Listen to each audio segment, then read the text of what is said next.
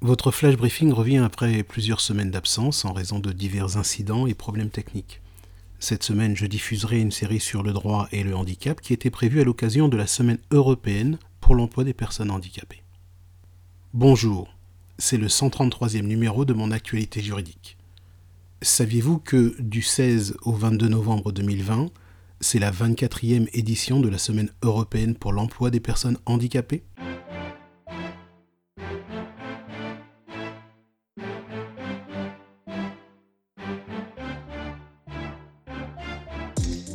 La Semaine européenne pour l'emploi des personnes handicapées, ou SEEPH, a pour objectif de favoriser la rencontre entre les entreprises, les politiques, les associations, la société civile et les demandeurs d'emploi en situation de handicap.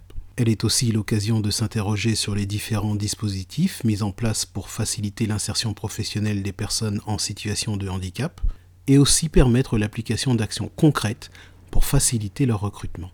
De nombreux événements, dont l'organisation a certainement été modifiée en raison de la période de confinement, sont organisés, et ce, afin d'aborder les trois thématiques de cette 24e édition que sont le numérique en tant que levier pour accélérer l'inclusion des personnes handicapées dans l'emploi, l'école inclusive pour améliorer la transition entre le temps d'apprentissage et de formation et le marché du travail, et enfin le dernier thème, le handicap invisible, à savoir la maladie chronique, le maintien dans l'emploi et la seconde partie de carrière. Il s'agit donc d'un programme fourni dont vous pouvez trouver l'entier contenu en vous rendant sur le site internet semaine-emploi-handicap.com. C'est également une opportunité pour les personnes en situation de handicap de communiquer leur CV et de s'entretenir avec des entreprises. D'ailleurs, de grandes entreprises sont partenaire de l'événement.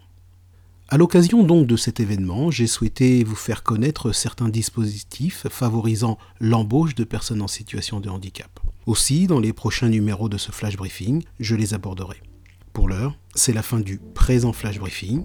Très bon début de semaine. À demain.